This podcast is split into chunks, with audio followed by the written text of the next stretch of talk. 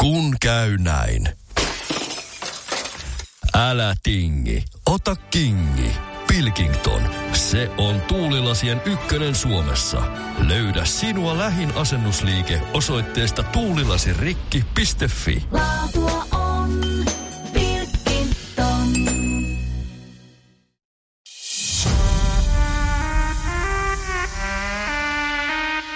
Minä olen Taneli Rantala. Ja minä olen Jukka Joutsiniemi. Tämä on Liftcast.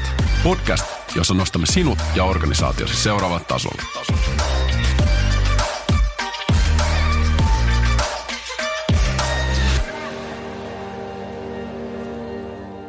Mahtavaa päivää kaikille kuuntelijoille.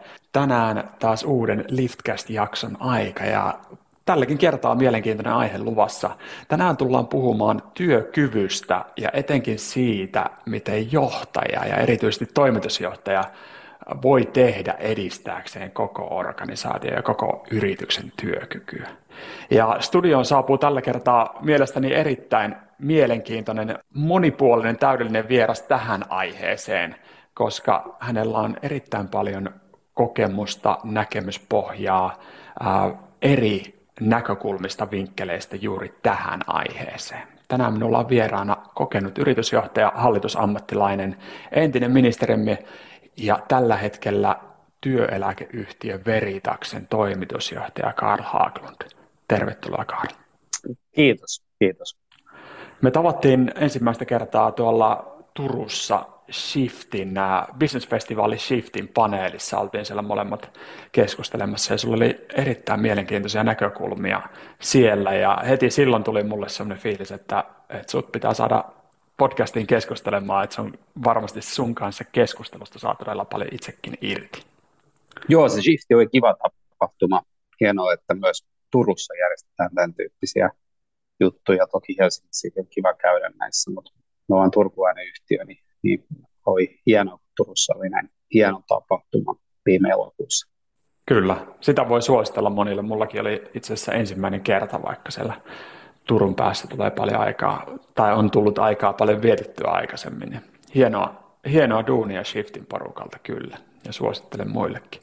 Te olette Veritaksella pistänyt fokusta enemmän tämmöiseen niin kuin yrittäjän asialla, selkeästi sinne äh, vähän erilaista näkökulmaa, mitä monet muut työeläkeyhtiöt.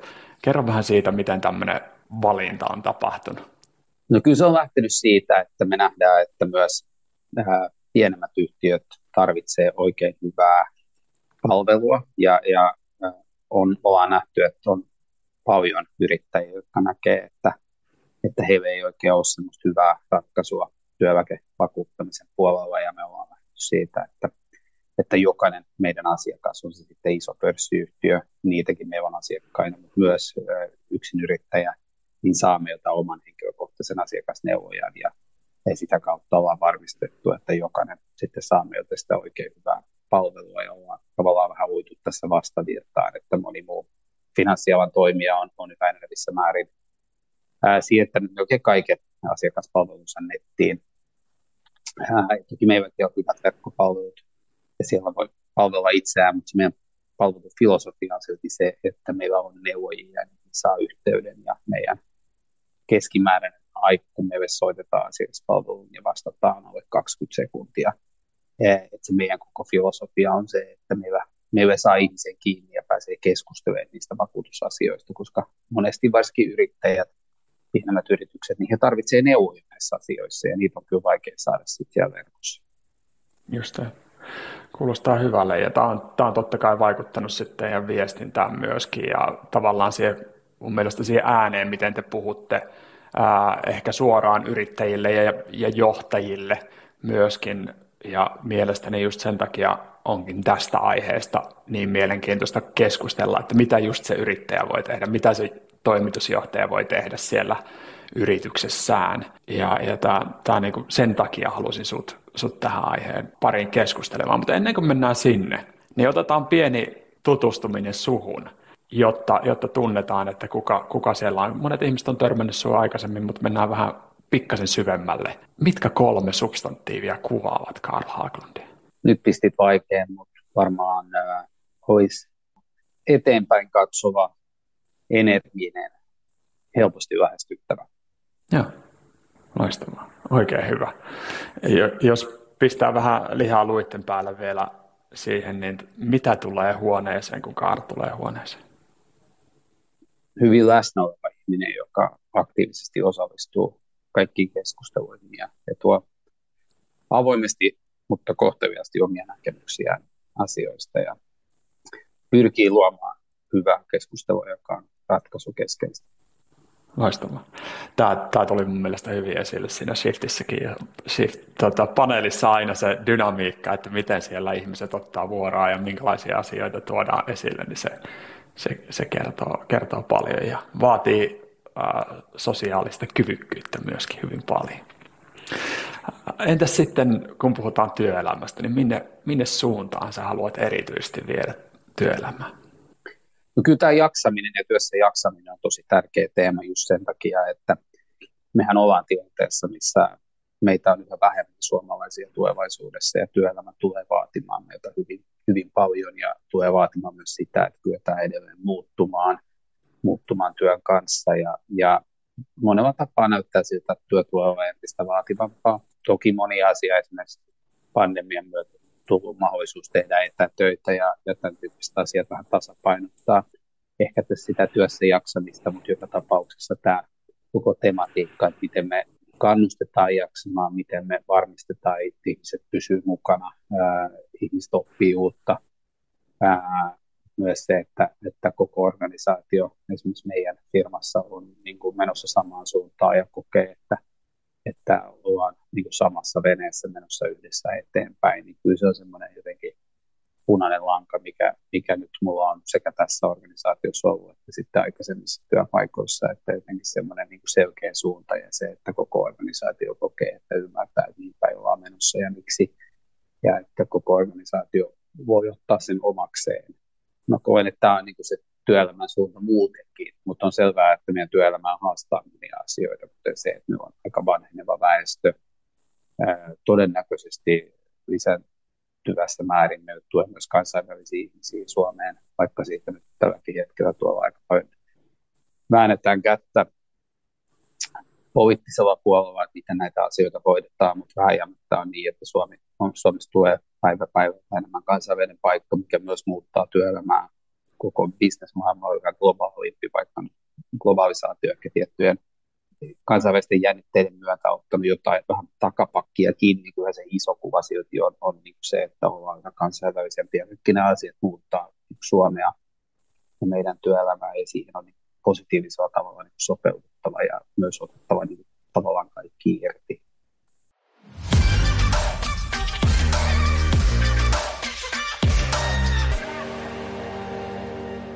Sä oot katsonut työelämää aika monesta näkökulmasta, sekä sieltä niin poliitikon roolista ja, ja sitten hallitusammattilaisena ja toimitusjohtajana.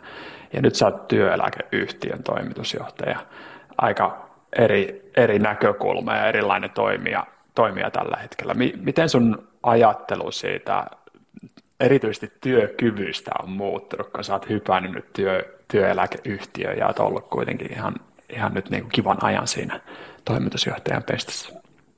No onhan se selvää, että se, että me jaksetaan töissä on niin kuin iso myös niin kuin kansantaloudellinen kysymys ja, myös niin kuin kilpailukykykysymys. Et Suomessa ikävä kyllä niin kuin liian ajan, jos katsotaan joitain kymmeniä vuosia taaksepäin, niin on ollut ihan liian moni tai jää pois työelämästä liian aikaisin, koska jostain syystä ei, ei sitten on se sitten niin kuin henkinen tai, tai fyysinen jaksaminen, joka, joka sitten ei, ei riitä siihen, että jaksaa sinne 60 plus ikään asti tehdä sitä työtä. Ja, ja tässä me ollaan saatu jonkun verran positiivista muutosta aikaan viime vuosina, mutta ei mitään merkittävää vielä. Ja me on edelleen aivan liian moni, joka jää pois työelämästä ja myös niin kuin hyvin nuoria lähinnä henkisiin, henkisiin haasteisiin, niin kuin henkipuolen asiat, jotka siellä monesti painaa. Ja, ja tämä on hyvin kallista meidän yhteiskunnalle, puhumattakaan niistä inhimillisistä niin ulottuvuuksista, jotka liittyy sitten sen yksilön elämään, jos, jos ei kykene hyvin nuorena enää osallistua työelämään niin muuta. Niin, niin tämä on iso asia ottaa huomioon, että suomalaisia syntyy yhä vähemmän ja pitäisi pyrkiä siihen, että mahdollisimman moni on töissä, jotta Suomen kansantalous ja hyvinvointiyhteiskunta pysyy pystyssä, niin tarvitaan kaikki töihin. Ja, ja silloin se, että voidaan ennaltaehkäistä sitä, että ihmiset eivät sitten jäisi, jäisi liian aikaisin pois, pois töistä, niin, niin se, on, se, on iso, se on iso kysymys. Ja, ja se on myös sitten niin kuin Suomen yhteiskuntana iso, mutta se on myös työnantajille iso ja se on iso kustannus työnantajalle, ää, jos sitten joku heidän työntekijänsä ää, ei kykene jatkamaan työelämässä, niin, niin se, sen laskun maksaa sitten myös työnantaja ja tietenkin yhteiskunta verorahojen ja, ja muiden kustannusten tai verorahojen, verorahojen kerry samalla tietenkin henkilö, joka ei ole töissä, niin, niin, niin tietenkin maksaa eri tavoin yhteiskunnalle, mutta siinä myös työnantaja osallistuu niihin kustannuksiin ja, ja niin myös työeläkeyhtiöt, meillä on siinä niin yhteinen intressi tehdä tänne eteen töitä ja itse asiassa meidän eläkeyhtiö on se alan toimija, joka on tässä onnistunut tilastollisesti parhaiten. Toki meilläkin joka vuosi meidän vakuutuskannassa tulee näitä tapahtumia ja se on sitten jokainen tapaus tavallaan liikaa tai hyvin ei toivottu, etenkin sen yksilön kannalta, mutta myös työnantajan ja meidän kannalta, mutta me ollaan niin kuin keskimäärin onnistuttu tässä parhaiten alalla niin kuin työstää näitä ja sitä kautta pitämään ihmisiä töissä. Ja tämä kuntoutus ja ennaltaehkäisy ja semmoinen niin kuin proaktiivisuus, jolla tehdään asioita varhaisessa vaiheessa, kun vielä voidaan vaikuttaa näihin asioihin, niin ne on tietenkin siinä keskiössä. Just ne. Suomessa ja toki, toki muuallakin on valloillaan semmoinen ajattelu, että työtä tehdään joko täysiä tai ei ollenkaan niin sanotusti, että työkyky on vähän niin kuin ykkönen tai nolla ja, ja sitä skaalaa ei nähdä niin paljon ja, ja monesti kun ää, sitten se vaikkapa eläke, eläkeikäkin sieltä koittaa, niin se on niin kuin seinään pysähdy, pysähdytään saman tien. Mitä sä ajattelet tästä niin kuin, joko tai ajattelusta? No eihän se käytännössä mene näin. Ja, ää, esimerkiksi minullakin on yksi kollega, joka, joka tässä ensi syksyn tekee puolipäivää johtuen niin kuin eri tarpeista ja sovittiin näin. Ja mun mielestä kyllä työnantajilla on sekä velvollisuus että intressi myös kyetä sopimaan omien työntekijöiden kanssa siitä, että voidaan tehdä lyhyempää päivää tai sopeutua siihen tilanteeseen.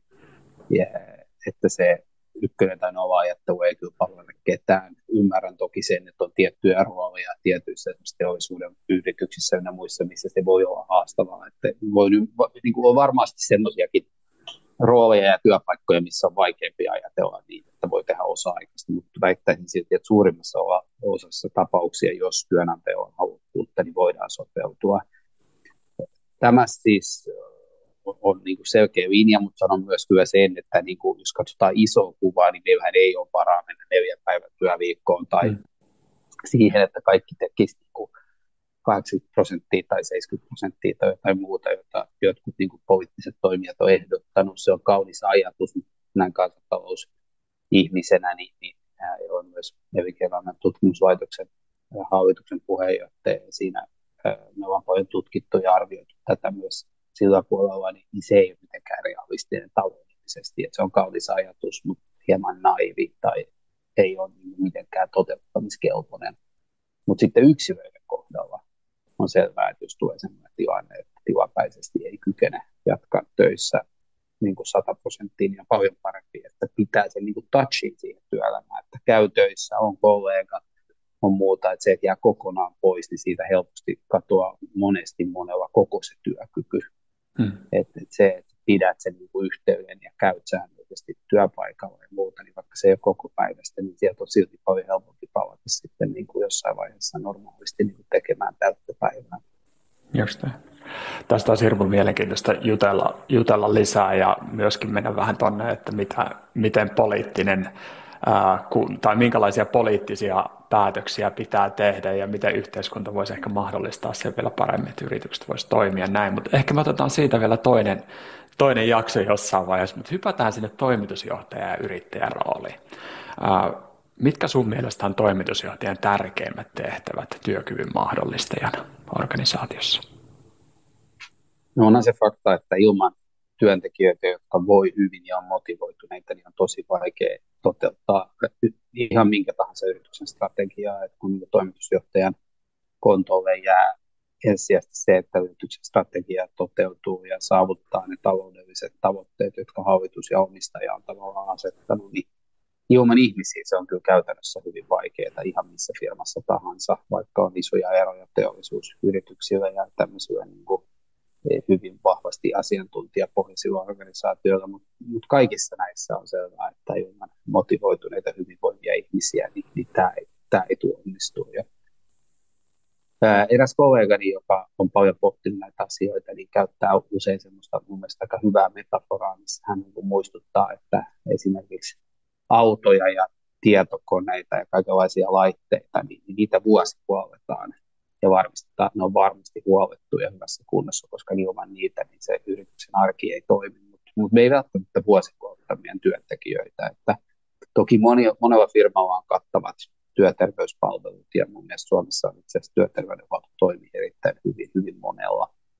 Siitä huolimatta niin se on enemmän usein reaktiivista, että jos on sairas, niin on oikeus ja usein ja useimmilla hyvä mahdollisuus mennä sitten hyvään työterveyshuoltoon ja aika nopeallakin varoituksella saada jostain alan isosta toimijasta sitten sen ajan jopa parin tunnin tai tunnin tai päivän sisällä ja pääsee niin kuin hoidettavaksi, jos on jotain oireita tai tarpeita. Se on enemmän semmoista reaktiivista, mutta mut semmoinen niin vuosivuotoajattelu, että varmistetaan kaikin puolin, että ihminen on niin työkykyinen, niin sitä tehdään aika harvassa firmassa. Ja mielestäni tämä on semmoinen, mitä kannattaisi pohtia ja ja toinen on niin kuin sit se, että, että mitä muita asioita tehdään ihmisten niin kuin jaksamisen, niin myös motivaation kannalta. Ja se työkyky on, on, ja ne haasteet, jotka liittyy työkykyyn, on enenevissä määrin tässä yhteiskunnassa henkipuolen asioita. Että ne ei liity niin kuin siihen, että selkeä on loppu tai lonkat ei kestä fyysistä teollista työtä tai jotain muuta, mikä aikaisemmin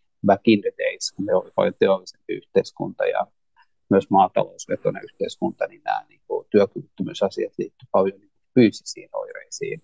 Ja kyllä ne vieläkin tämän päivän maailmassa niitä on, mutta siis hyvin merkittävä osa ja lisääntyvä osa on se, että ihmiset henkisesti jaksa, jolloin se, että minkälainen fiilis työpaikalla on, miten työkollegat kohtaa toisiaan, minkälainen niin kuin meno siellä työpaikalla on, niin se on erittäin iso merkitys tietenkin siihen henkiseen jaksamiseen. Ja sitä kautta tämä niin työpaikan kulttuurin kehittäminen oikeaan suuntaan niin on mun mielestä niin kuin johdon vastuu, mutta myös mahdollisuus, mahdollisuus siinä, että varmistetaan, että, että firmalla menee hyvin ja firmalla ei mene hyvin, ellei työntekijät voi hyvin. Se on niin täysin selvää. Just Jos miettii, sä viittasit tähän tota, työterveystoimijoihin ja kuinka, kuinka se puoli periaatteessa toimii niin kuin reaktiivisena toimijana siellä, siellä ihan hyvin. Toimitusjohtajan rooli on monesti organisaatiossa just se, tai hän on se henkilö, joka katsoo kaikista eniten eteenpäin. Hän ei voi niin kuin katsoa liikaa, liikaa peruutuspeliä, hän, hänen pitää nostaa sitä katsetta sieltä niin kuin kengen kärjistä sinne hori, horisonttiin enemmän ja enemmän. Tämä proaktiivisuus, reaktiivisuus, ää, dilemma monesti nousee esille, kun puhutaan, puhutaan työkyvystä. Näetkö sä, että nimenomaan – tämmöisten proaktiivisten toi, tota, aktiviteettejen toimenpiteiden kautta niin työkykyyn saadaan se harppaus, mitä tässä nyt tarvitaan sen sijaan, että reaktiiviseen panostetaan. No reaktiivinen käytännössä kaikilla työnantajilla on joku tyyppinen reaktiivinen funktio. Ja, ja, mutta niin kuin hyvä muistuttaa, että kyllä nämä meidän niin kuin mielestä on tosi hyvät toimijat esimerkiksi työterveydenhuollon puolella, niin kyllähän ne tarjoaisi tämmöisiä vuosihuoltopalveluita, jos firmat vaan niitä ostaisi. Että saisi käydä niin kuin säännöllisesti vaan tsekkaamassa, että kaikki on hyvin. Toki kaikki ei tule sieltä, vaan kyllä se niin kuin vuosihuolto on myös sitä, että on erityyppisiä ää, työskentelytapoja sen firman sisällä, se varmistetaan, että työntekijät pääsee puhumaan siitä, että miten meillä menee, mihin suuntaan me ollaan menossa. Mä olen esimerkiksi halunnut varmistaa meidän organisaatiossa sen, että ei vain toimitusjohtajat, kaikki muutkin katsoo eteenpäin ja tietää, mihin suuntaan ollaan menossa. Ja meillä on esimerkiksi tällä hetkellä menevä semmoinen niin kuin verikas 3.0 työ, jossa meidän jokainen osasto ja sektori istuu alas säännöllisesti ja keskustelee siitä, että miten meillä menee, peilataan sitä meidän yrityksen kulttuuriin ja arvoihin, joka on semmoinen, meidän kulttuuri ja arvot on semmoinen, että se on tullut tämmöinen, on bottom bottom-up-tyyppinen harjoitus, missä meidän työntekijät on itse yhdessä sopinut, minkälaisen kulttuurin he haluavat, minkälaisiin arvoihin meidän tekeminen pitää perustua. Meidän hallitus ei ole niin kuin siihen, se ei ole niin kuin hallituksen johdon päättämä, vaan se on niin kuin tullut sieltä ruohonjuuritasolta ylös ne niin kuin arvot ja siihen peilaten meidän jokainen yksikkö tänä päivänä käy, käy läpi sitä, että, että miten meillä menee, mi, mihin toimiin niin kuin siinäkin porukassa, kun me ollaan erinäköisiä yksiköitä, jotka tekee eri asioita, niin mihin, mihin toimiin siellä pitäisi porukalla ryhtyä niin, että mahdollisimman täysmääräisesti se niin kuin arki siellä työpaikalla vastaa niitä arvoja ja sitä kulttuuria, mitä me ollaan niin kuin ideaalitasolla määritelty, että me haluttaisiin niin kuin edustaa. Ja, ja tämä on nyt tosi tämmöinen myös niin kuin työkalu, mikä mun mielestä toivottavasti, tai se tuo sitä motivaatiota, sitä osallisuutta ja se, että myös osallistetaan ja vastuutetaan työntekijöitä, että vaikka niin toimitusjohtajan johdolla on tärkeä rooli fasilitoida näitä, niin myös se tunne, että kaikki ole niin sitä, että johdetaan ylhäältä, vaan se, että on semmoista aitoa osallistumista ja että kyky, kyky niin kuin olla mukana ja halukkuus olla mukana itsekin kehittämässä sitä ja niin kuin omistetaan itsekin se agenda, että miten me kehitetään tätä meidän työpaikkaa yhdessä. Hmm. Osallistaminen ja, ja osallisuus, se tiedetään, että se vaikuttaa motivaation, sisäiseen motivaatioon ihmisillä tosi paljon, joka sitten toisaalta vaikuttaa siihen ty- työn halu, työhaluun ja työkykyyn sitten hyvin paljon, niin kuin puhuit aikaisemmin, että, että kyse ei ole nykyään enää vain fyysisistä tekijöistä, kun puhutaan työkyvystä, vaan ehkä enemmänkin siellä mentaalipuolella ja, ja siellä, siellä totta kai monet asiat, asiat vaikuttaa, mutta tämä motivaatio on yksi, yksi tekijä. Oletko huomannut sitten teillä ihan veritaksella hyötyä siitä ää, konkreettisesti, että siellä on ihmiset luonneet tämän kulttuurin niin sanotusti, tai määritelleet kulttuurin itse. Miten sä oot huomannut ne hyödyt? Me ollaan tehty tätä nyt viimeisen vuoden ajan, tämä niin lanseerattiin viime kesän korvalla, että ei ole vielä nyt pitkää janaa, missä mä voisin niin kuin varmasti sanoa, mutta mä oon, me ollaan kyllä esimerkiksi nähty, että ihan tämmöiset niin kuin ää, numeraaliset mittarit, kuten meidän EMPS ynnä muu, mikä on tämmöinen niin kuin Net Promoter Score, Employee Net Promoter Score, tämän tyyppiset niin kuin mittarit osoittaa, että ihmiset on, on, on arvostanut tätä ja myös meidän tämmöiset niin sanotut plussikyselyt ja muut, missä kysellään henkilöstöltä, että mitä ne on pitänyt tästä, niin se viittaa siihen, että sitä on kovasti arvostettu ja ja tällä pyritään myös semmoiseen niin kuin luonnolliseen tavallaan kulttuuriin ja kanssakäymiseen, missä koetaan, että saa kehittää asioita. Et, et, meilläkin oli kyllä vähän vallalla aikana semmoinen aika hierarkinen kulttuuri, mikä varmaan päättänyt monenkin finanssialan yrityksiin, että niin kuin ylhäältä alas niin kuin vaan kerrotaan, että mihin päin ollaan menossa, ja mä oon halunnut niin kuin päästä siihen, että semmoinen niin kuin arjen kehittäminen ja se, että olla mukana viemässä eteenpäin. Että se tuntuu luontevalta ja ettei vaan odoteta niin sanotusti käskyjä ylhäältä, vaan että ollaan niin mukana viemässä. Niin sitä ollaan mun mielestä saatu paljon eteenpäin ja saatu semmoista myös omaa tai niin semmoista niin kuin omaa aloitetta siihen, että miten me kehitetään asioita niin kuin arjessa. Ja mä haluan uskoa, että se on semmoinen työkulttuuri, joka motivoi ja pitää ihmiset niin kuin sekä hereillä että motivoituneena. Ää, ja toivottavasti myös osaltaan vaikuttaa siihen, että ihmiset jaksaa töissä. Ja, mutta... Hmm, just uh, työkykytoimijat, työeläkeyhtiöt on, on tukena aina, yritysten tukena siinä, että päästään kehittämään työkykyä ja tukemaan sitä, pitämään sitä mahdollisimman hyvällä tasolla. Kuitenkin, kuitenkin me molemmat tiedetään, että se ei sinänsä niin kuin itsen, itselle, tai itsenään riitä yksinään riitä. Tarvitaan myöskin resursseja sinne yrityksen sisälle, joka pitää huolta siitä työkyvystä.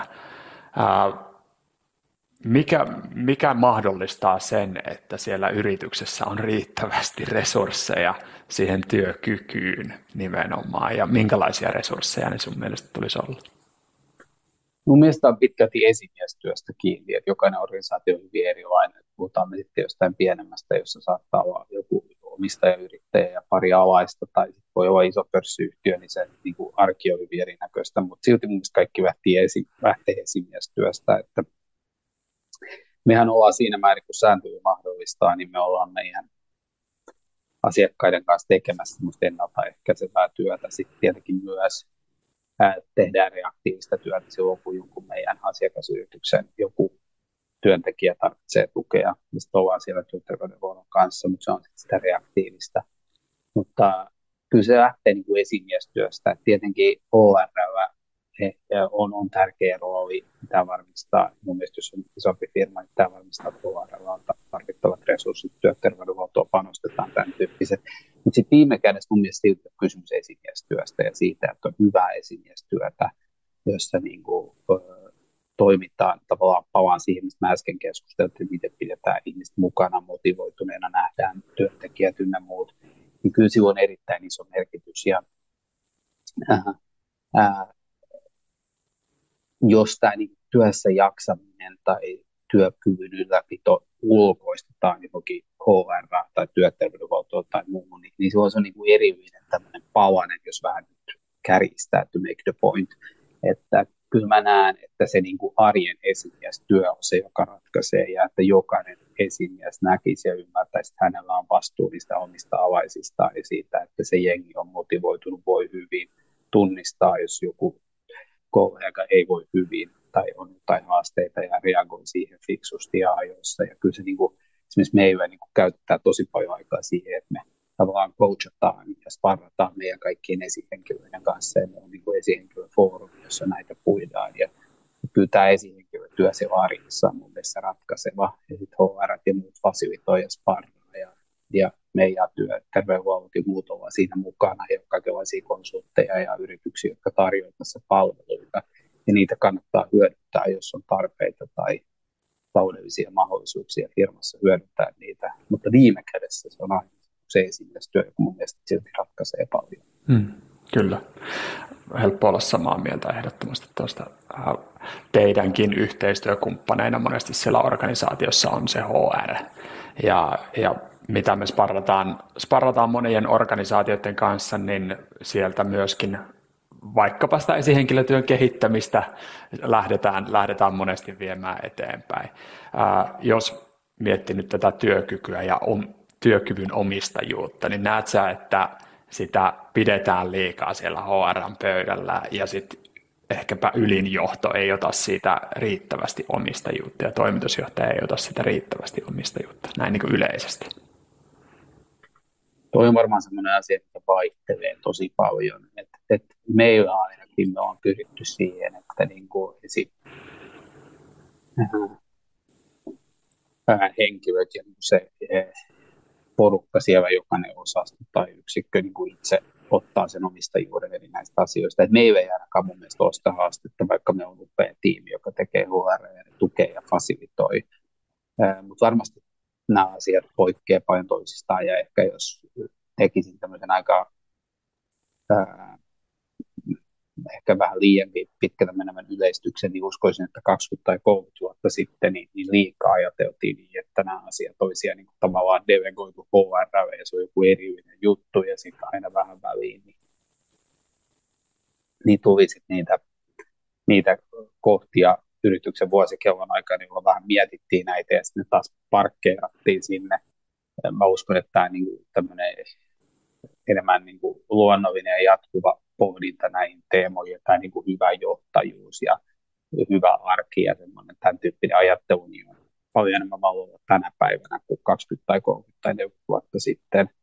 Ja jos katsoo niin kuin näitä niin sanottuja milleniaaleja ja muita vähän nuorempia, että mitä ne odottaa ja vaatii ja toivoo työelämältä, siitä on paljon tutkimusta ja kirjoitettu paljon viime vuosina, että miten niin kuin tämän sukupolven odotukset, mitä tulee työelämään ja minkälaista haluaa työstä, niin se on hyvin erilaista kuin esimerkiksi, vaikka mä en ole hirveän vanha ihminen, mä olen 44, niin kuin en silti kuulu niin kuin virallisesti siihen sukupolveen, vaan mä olen niin sitä edellistä 70-luvulla eh, syntynyttä jengiä, niin tutkimuksellisestikin osoitetaan, että ihan eri ajattelu niin kuin tällä jengillä, joka on 20 vuotta mua nuorempia, kun he nyt tulee työelämään, alkaa nyt valmistua yliopistoista ja korkeakoulusta tai on ehkä valmistunutkin, niin, niin niillä on eri tapa katsoa maailmaa, on eri vaatimukset. Ja sitten kun me ollaan tilanteessa, missä suomalaisia syntyy yhä vähemmän, niin tulee tosi kova kisa myös niin kuin hyvistä tekijöistä. Ne työnantajat, jotka eivät kykene pitää hyvistä työntekijöistä kiinni, joilla ei ole houkuttelua työnantaja, brändi ja imago, niin ne ei tule saamaan niitä hyviä tyyppejä. Ja silloin tämä, että on semmoinen työyhteisö, joka on motivoiva pitää hyvin huolta työntekijöistä, niin tulee olla tosi kova valttikortti ja vetovoima, kun haetaan niitä hyviä työntekijöitä. Ja käänteisesti, jos tässä epäonnistutaan, niin sen hyvän työvoiman saaminen tulee olemaan vaikeaa maailmassa, jossa esimerkiksi niitä taloudellisia asioita arvostetaan esimerkiksi vähemmän kuin aikaisemmin, että mitä maksetaan ja niin kuin muut motivoivat tekijät, hyvinvointi, vapaa-aika, tämän tyyppiset asiat on ainakin tutkimuksellisesti niin kuin saanut yhä suuremman roolin niin kuin, nuorten ihmisten niin kuin, siellä arvoissa ja sitä kautta näkyy heidän valinnoissa, kun hekin pääsee ihan eri tavalla kuin minä esimerkiksi valitsemaan sen työpaikan. Mä tulin työelämään, jo just niin kuin laman, laman jälkimainingissä mentiin, niin silloin oli tosi iloinen nuorena ihmisenä, että jos jotain töitä sai, mutta nythän me ollaan tilanteessa, missä niin kuin pian niin kuin työntekijät valitsee työnantajansa pitkälti johtuen siitä, että niin kuin työvoiman saatavuus suhteessa niin kuin tarpeisiin ei ole ihan tasapainossa. Kyllä. Toi, toi niin kun työnantajakuva tulee olemaan varmasti todella, todella tärkeä ja sen kilpailussa, että ketä, ketä pystytään sinne omaa firmaa houkuttelemaan. Puhutaan myöskin siitä, että että näillä uusilla sukupolvilla niin on, tai työ, työelämään tulevilla sukupolvilla ja siellä just aloittaneilla on ää, hieman erilaisia haasteita työkykyynkin liittyen.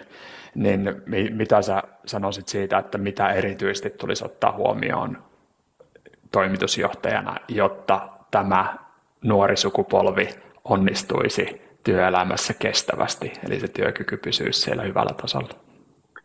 No kyllä se on varmaan niitä samoja teemoja, joista me ollaan tässä aikaisemmin juteltu, että se on semmoinen työyhteisö, jossa pääsee mukaan kehittämään, vaikuttamaan, keskustelemaan, semmoinen niin kuin osallinen työn arki on semmoinen tosi keskeinen niin kuin ajatus siinä, että miten saadaan tämän, tämä nuori sukupolvi viittymään ja myös suorittamaan hyvällä tasolla ja, ja tuottamaan sitä lisäarvoa työnantajalle samalla, kun pysyvät motivoituneena että se näkyy kyllä tulee tosi selkeästi läpi eri kyselyistä ja tutkimuksista, että tässä on tapahtunut valtava muutos viimeisen parinkymmenen vuoden aikana siitä, että mikä on tärkeää ja minne halutaan töihin ja miksi halutaan olla jossain töissä. Ja tämä koko niin kuin purpose-tyyppinen ajattelu on niin kuin tosi vahvasti vallalla. Kyllä. Niin kuin myös toinen teema, mikä on tosi vahvasti vallalla, mikä tulee olemaan murros, on se, että niin kuin yrittäminen, yksin yrittäminen, jonkun oman asian luominen taloudellisesti on monelle tosi tärkeää tänään. Ei välttämättä se, että haluaisi vaurastua, vaan se, että haluaa tavallaan toteuttaa itseään enemmän niin kuin luovaa ynnä muuta ajattelua, niin sekin tulee tosi vahvasti niin kuin läpi näistä eri tutkimuksista ja, ja, ja selvityksistä, mitä tästä teemasta on tehty. Ja sekin tulee näkymään murroksena niin, että voi olla, että se työelämä ei olekaan niin sen näköistä kuin aikaisemmin, että on pitkiä työsuhteita ja mentiin johon töihin, kun valmistuttiin ja sitten oltiin siellä 40 vuotta töissä ja jäätiin eläkkeelle nyt vähän kärjistäen, vaan niin kuin voi olla, että vähän on omaa yrittämistä, on osa-aikaista ehkä työntekoa muille. Hypätään ehkä jossain vaiheessa niin työnä, työntekijäpuolella palkansaajana vähän aikaa, sitten taas ehkä vähän yritetään ja muuta, että tämä tulee olemaan ehkä vähän moniulotteisempaa kuin, kuin aikaisemmin ja sekin myös tämän niin kuin työkyvyn näkökulmasta ja muuta tulee tuomaan sellaisia uusia näkökulmia ja ulottuvuuksia, mitkä pitää huomioida esimerkiksi meidän alan tekemisessä. Kyllä. Ehdottomasti just näin moniulotteisempaa, hyvä, hyvä sana ja yksilöllisempää varmasti, että varmasti tulee myöskin olemaan niitä ihmisiä, jotka sitten haluaa olla siellä pitkään yhtä uraa tekemässä muun muassa. Toi on hyvä, se toi ton purpose, purpose-ajattelun tonne, se on varmasti semmoinen, joka tulee vaan vahvistumaan ja vahvistumaan, etenkin nyt kun tämä itsensä johtaminen ja itseohjautuvuus on selkeästi semmoinen, semmoinen toimintatapa, joka, joka toimii organisaatiossa ja tietotyössä va- valtavan hyvin, niin mitenkä me sitten kuitenkin saadaan sitä työstä ää, mielekästä ja semmoista, että tuntuu, että mennään eteenpäin, tuntuu, että me yhdessä onnistutaan, tuntuu, että me saadaan ja saadaankin paljon tuloksia aikaiseksi, niin siellä jää johtajille, esihenkilöille paljon sit vastuuta siinä, että näytetään sitä suuntaa, ää, näytetään sitä tarkoitusta, minne, minne me ollaan yhdessä menossa. Näin juuri, mutta myös osallistetaan. Mm. Ainakin mun maailmassa on tosi Kyllä. tärkeää, että henkilöstössä kokee, että he saavat mukana keskustelemassa tästä. Tietenkin viime kädessä yhtiön suunnasta päättää yhtiön hallitus ja, ja omistajat sitä kautta, että he valitsevat sen hallituksen ja se vastuu yrityksen niin tulevaisuudesta on pitkälti yrityksen hallituksella. Puhutaan vähän isommista firmoista, vähän pienemmistä, niin se omistaja, se yrittäjä tietenkin itse määrittelee sen suunnan, koska hän on myös usein hallitus ja omistaja, mutta et, et jotenkin silti se, että saadaan ihmiset mukaan ja saadaan myös se mahdollisimman paljon niin kuin irti ihmisistä positiivisessa mielessä, niin kyllä se lähtee niin siitä, että koetaan, että ollaan mukana eikä vaan niin tekemässä niin kuin joku on jossain päättänyt siellä ylhäällä, ja sitten taas vähän kärjistetään. Juuri näin. Joo. Äh, tota, mulla oli vieraana Ilmariselta Kari-Pekka Martimo, ja hiljattain julkaistiin se, sekin jakso, kannattaa mutta kuunnella se kuuntelijoille, mutta siellä hän toi esille, että kuinka tärkeä tämmöinen niin ammatillinen kehittyminen ja jatkuva osaamisen kehittäminen, kuinka tärkeää se on nimenomaan työkyvyn kannalta ja voi olla se ratkaiseva tekijä.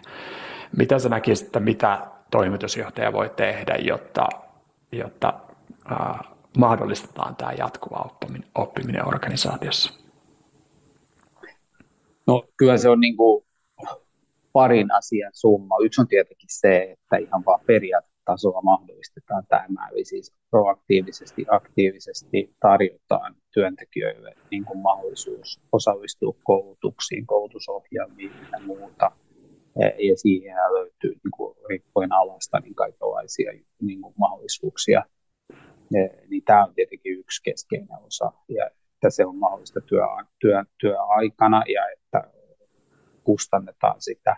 Että onhan tämä niin kuin se yksi osa sitä, mutta myös sit se, että kannustetaan sen uuden oppimiseen ja että kehitetään asioita siellä arjessa. Että se oppinen ei välttämättä ole vaan sitä, että mennään kursseille tai mennään johonkin pois työpaikalta jonnekin oppimaan jotain, vaan myös se, että otetaan niitä on, sit, niin kuin on paljon konsultteja ja muita, jotka on hyviä kehittämään toimintoja ja tekemistä ja otetaan niitä mukaan sinne arkeen. Et se kulttuuri on sellainen, että koetaan, että se, että muutetaan sitä arjen tekemistä, kehitetään sitä parempaan, että se on niin kuin ihan normaali osa arkea. Voi olla, että sinne tulee ihmisiä fasilitoimaan arkeen asioita, jonka myötä sitten me kaikki opimme uusia asioita myös siellä työn arjessa, kun otetaan uusia järjestelmiä käyttöön tai kehitetään prosesseja tai ihan mitä vaan – että myös se kulttuuri on sellainen, että, että se, se koetaan mahdollisuutena ja, ja halutaan niin oppia niitä uusia asioita myös työn arjessa.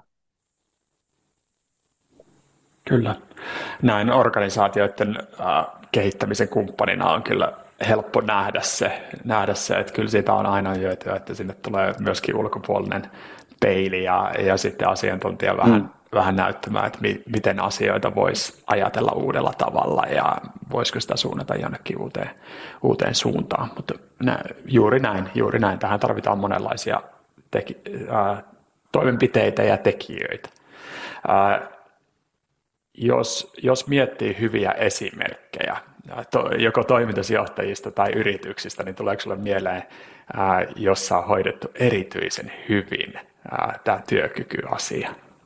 tai onko, onko niin kuin toimitusjohtaja hoitanut erityisen hyvin työkyvyn johtamista? Varmaan niitä tutkimuksia ja mittauksia on. Öö, sanotaan näin, että se, minkä mä ehkä haluaisin nostaa esille, ehkä nostamatta nyt hirveän monta eri, eri niin kuin erillistä yhtiötä, niin, niin mm. ehkä tiedät, että on tämmöisiä, niin kuin, varmaan moni kuulijakin tietää, että on tämmöisiä niin kuin Suomen paras työpaikka, ää, tyyppisiä tavallaan niin kuin harjoituksia tai greatest place to work tyyppisiä harjoituksia. Greatest place to work esimerkiksi on mun mielestä ihan niin kuin tämmöinen kaupallinen konsepti, mutta paljon tämmöisiä niin kuin, ää, tehdään, jossa niin kuin yritykset tavallaan pyrkii siihen, että heistä tulisi niin kuin Suomen paras työpaikka. Ja muistaakseni viime vuonna se Viinesit, joka oli tässä tämän kaupallisen konseptin niin kuin, ö, ykkönen ja, ja sitten siellä oli muita yrityksiä perässä, jotka tässä pärjäsivät. Mun mielestä tässä niin kuin jotenkin se, se juttu ja se pihvi on se, että se, että saa yritykset ajattelemaan niin, ja niin mekin periaatteessa on pyritty, että mehän voitaisiin olla Suomen paras työpaikka. Sitten on varmasti eri kaupallisia konsepteja, tapoja mitata sitä. Mun mielestä se on tavallaan vähän toissijasta, että mm. miten kuka nyt sitten lopulta voittaa. Että se tärkein ehkä on se, että viestitään työntekijöille, että tämä on se meidän kunnianhimotaso, tämä on se, miten haluttaisiin olla, ja ymmärretään se, että se on semmoinen, mihin yhdessä päästään, että se ei voi olla johdon asia, mutta se, että jos johto sanoo, että tämä olisi meidän tavoite, niin onhan se jo niin kuin hyvä signaali, joskin se pitäisi olla aitoa, eikä semmoinen päivän liimattu, jolla pyritään niin kuin jotenkin imagoa kohentamaan, vaan että se on niin kuin aidosti näin. Ää, itse olin Accenturella töissä ää, ennen tuloani Veritakselle, ja Accenture monesti pärjännyt tässä niin sanotussa Greatest Place to Work-kisassa tosi hyvin, ja, ja oli tavallaan kilpailu lainausmerkeissä tässä, ja mä tykkäsin siitä, että niin kuin se oli se tapa ajatella, että on selvää, että, että me, meidän tulisi olla Suomen paras työpaikka ja tehdä asioita sen eteen. Niin, niin mun mielestä se lähtee vähän ton tyyppisestä ajattelusta. Hmm. Ja siinä toki aloitteen tästä voi tehdä myös työntekijät, mutta kyllä mä näen myös, että siinä on niin johdolla vastuu, että mikä se kunnianhimotaso on. Kyllä, kyllä. Toi halu nimenomaan kehittää sitä ja fokus siihen, että me voidaan, voidaan olla parempia ja me voidaan kehittyä ja me voidaan, voidaan olla parhaiden joukossa, niin se on, se on mun mielestä hieno juttu. On samaa mieltä sit kuitenkin siitä, että nimenomaan se voittaminen, niin se, sillä ei ehkä sitten ole muuta väliä kuin siihen työnantajakuvaan liittyvää hyötyä, hyötyä sitten, että et siellä ei, ei toki sitten objektiivisesti ehkä ihan kaikkia organisaatioita vertailla toisiinsa ja, ja toisaalta siellä on tiedossa myöskin ne kriteerit, joihin lähdetään vaikuttamaan ehkä, ehkä vähän niin kuin, mm, miten se voisi sanoa, liikaa kohdistaenkin välillä. Näin se on, mutta mä silti näkisin, että ne yritykset, jotka pyrkii onnistumaan tässä, niin niissä on varmasti jotain hyvää ja paljon Kyllä. hyvää. Juuri näin, juuri näin, ehdottomasti. Äh, jos miettii tulevaisuutta ja tulevaisuuden työelämähaasteita, niin mihin se näkisi, että toimitusjohtajien tulisi kiinnittää erityistä huomiota työkyvyn näkökulmasta? No on se varmaan ensinnäkin se, että työelämä on viime vuosina ainakin monen mukaan muuttunut tosi nopeasti. Toki muutos on koko ajan jatkuvaa, mutta kyllä tässä on paljon megatrendejä, jotka liittyy globalisaation, tekoälyyn ynnä muihin, jotka varmasti tuo paljon murrosta ja se murroksen tahti on nopea samalla kun meillä on tämä niin työvoiman saatavuus, eli nämä ikäluokat on niitä pienempiä, jos katsotaan suomalaiset näkökulmasta niin kuin tänään, niin, niin kyllä nämä niin kuin haastaa kaikkia työnantajia kuin varmistamaan, että on niin kuin se tavallaan mahdollisimman up to speed, up to date, ajankohtainen, motivoitunut henkilöstö ja että on saadaan niin kuin hyvää, hyviä ihmisiä töihin ja, ja pysymään töissä, niin kyllä se on, kyllä se on semmoinen niin kuin jokaisen yhtiön haaste ja tämmöinen niin kuin, ää, talentista tulee olemaan pula. Kun mä uskon, että niin kuin tempo koko ajan lisääntyy ja, ja kyllä se sitten niin kuin vaatii enemmän ja enemmän niin kuin sitä niin sanottua vuosihuoltoa, mistä puhuttiin aikaisemmin, varmistaa, että myös ihmiset on niin kuin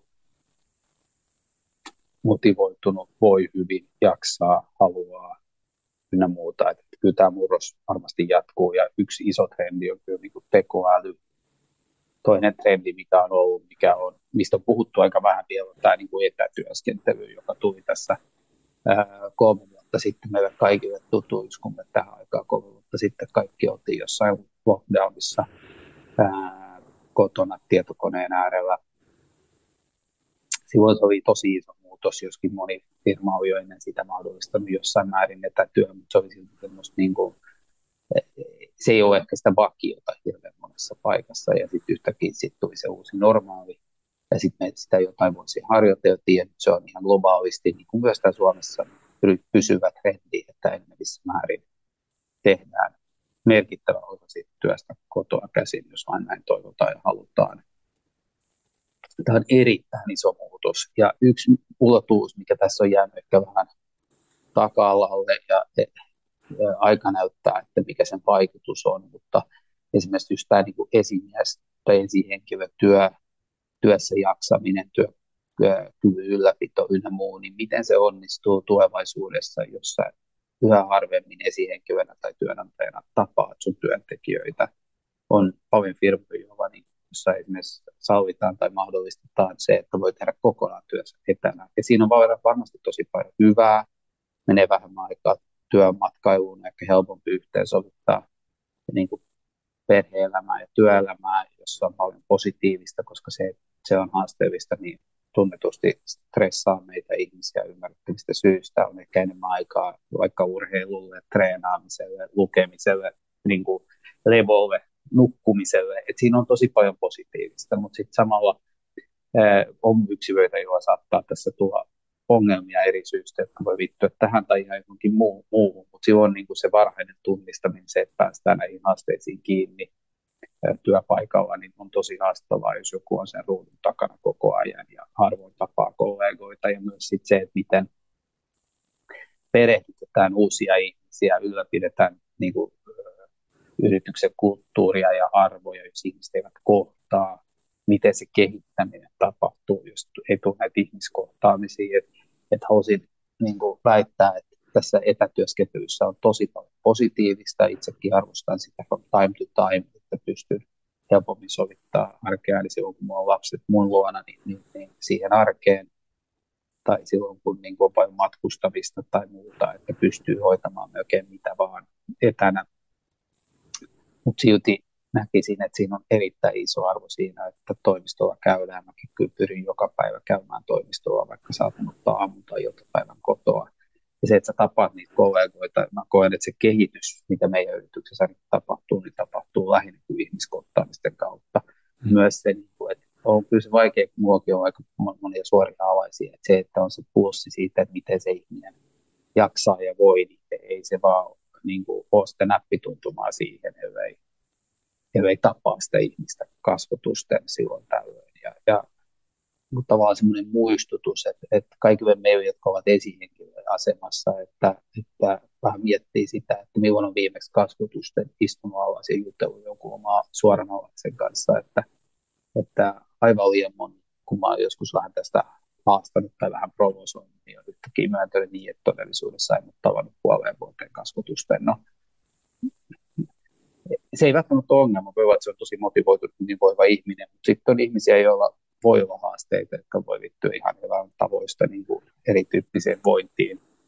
Ja, ja siinä mun mielestä työnantajalla on sekä velvollisuus että intressi, mutta myös se inhimillinen kulma. Ja toki kaikki vastuu ihmisen voinnista ei tietenkään työnantajalla, mutta työnantajalla on iso intressi, että ihmiset voivat hyvin. Ja, ja, ja tämä niin kuin uusi, uusi normaali, tämä etätyöskentely, hybridityöskentely, niin se on tosiaan tuonut paljon positiivista, mutta siinä on paljon tämän tyyppisiä ulottuvuuksia, joista on puhuttu aika vähän.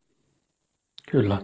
Ja jotenkin tuntuu, että, että siitä puhuttiin juuri silloin, kun sanoit kolme vuotta sitten, silloin puhuttiin ja, ja tässä niin kuin pari vuotta sitten puhuttiin vielä, mutta nyt se, on, se keskustelu on hävinnyt ja se on, siihen on ehkä vähän kyllästyttykin ää, jollain tavalla, kun se nyt olisi erittäin tärkeää. Meillä pitäisi olla sellainen systemaattinen, sellainen sykli, palata siihen, että miten me tehdään fiksusti tätä etätyötä ja hybridityötä, monipaikkatyötä.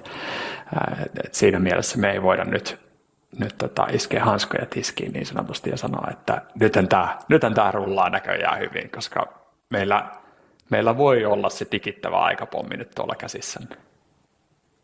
Yes, juuri näin. Ja vielä ei ole selkeää niin tilastoa tai tutkimustietoa siitä, että millä tavalla tämä on vaikuttanut väittäisin, että se on niin kuin kaksi teräinen miekkaa. Että on selvää, että siellä on sitä, että semmoiset, semmoiset yksilöt, johon itsekin aikaa on, on lukeutunut tosi haastavaa yhteensovittaa pienten lasten arkea, omia harrastuksia, joka on tärkeä osa sitä jaksamista henkisesti ja fyysisesti, ja sitten se vaativa työ, niin on selvää, että etätyöskentely on tuonut siihen paljon helpotusta ja kokee, että pystyy suorittamaan paremmin kaikki asiat, mitä toivoo, samalla kun saa nämä niin kuin arjen asiat niin kuin loksahtamaan kohdalleen, että semmoinen tietty joustavuus on tosi paljon positiivista tuonut ja se on vähentänyt stressiä ja muuta. Toisaalta tämä uusi etätyöskentely mahdollistaa myös semmoisen niin loputtoman suorittamisen.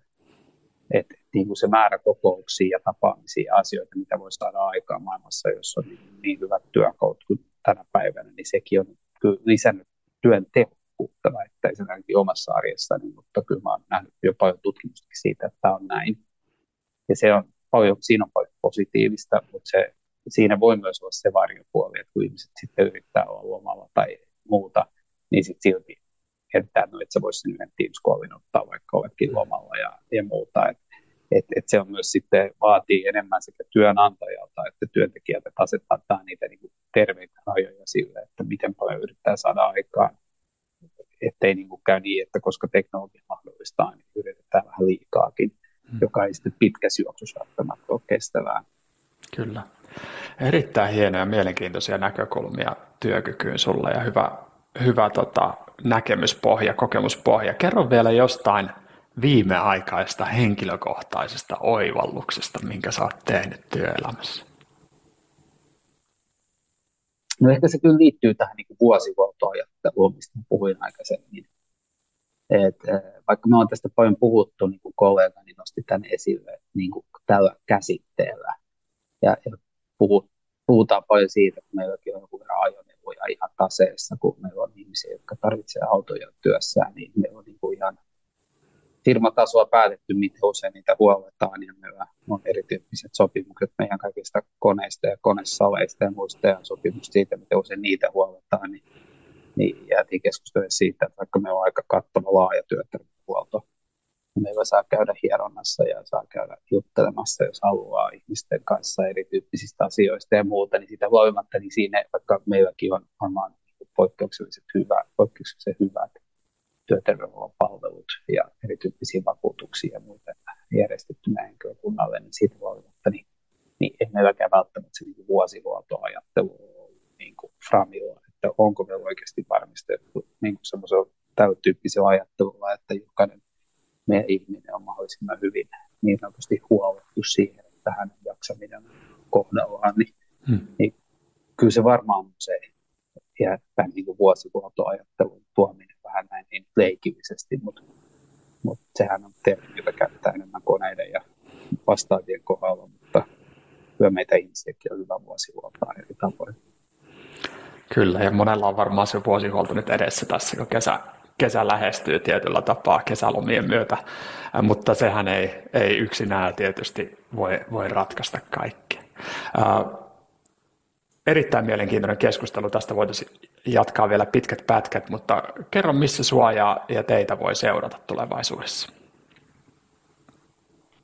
Meitä voi tietenkin seurata muun muassa somessa. Me yritetään olla tosi aktiivisia kertoa siitä, että miten me kehitetään tätä työ, työkyvyn ää, tai työkyvyn eri ulottuvuuksia työssä jaksamista, mutta myös miten tämä työeläkevakuuttaminen kehittyy, niin meitä seuraa kyllä aktiivisesti Instassa ja Linkkarissa ja myös Twitterissä ja toki meidän nettisivuilla muilla. Kyllä me muutenkin pyritään niin kuin eri toiminnoilla hyvin aktiivisia sekä yhteiskunnallisessa keskustelussa että sitten myös tavataan toimia yrityksiä, osallistetaan yritystapahtumia ja erityyppisiä juttuja, missä kohdataan niin asiakkaita ja tulevia asiakkaita ja siellä just mielellään just näistä teemoista keskustellaan ihmisten kanssa.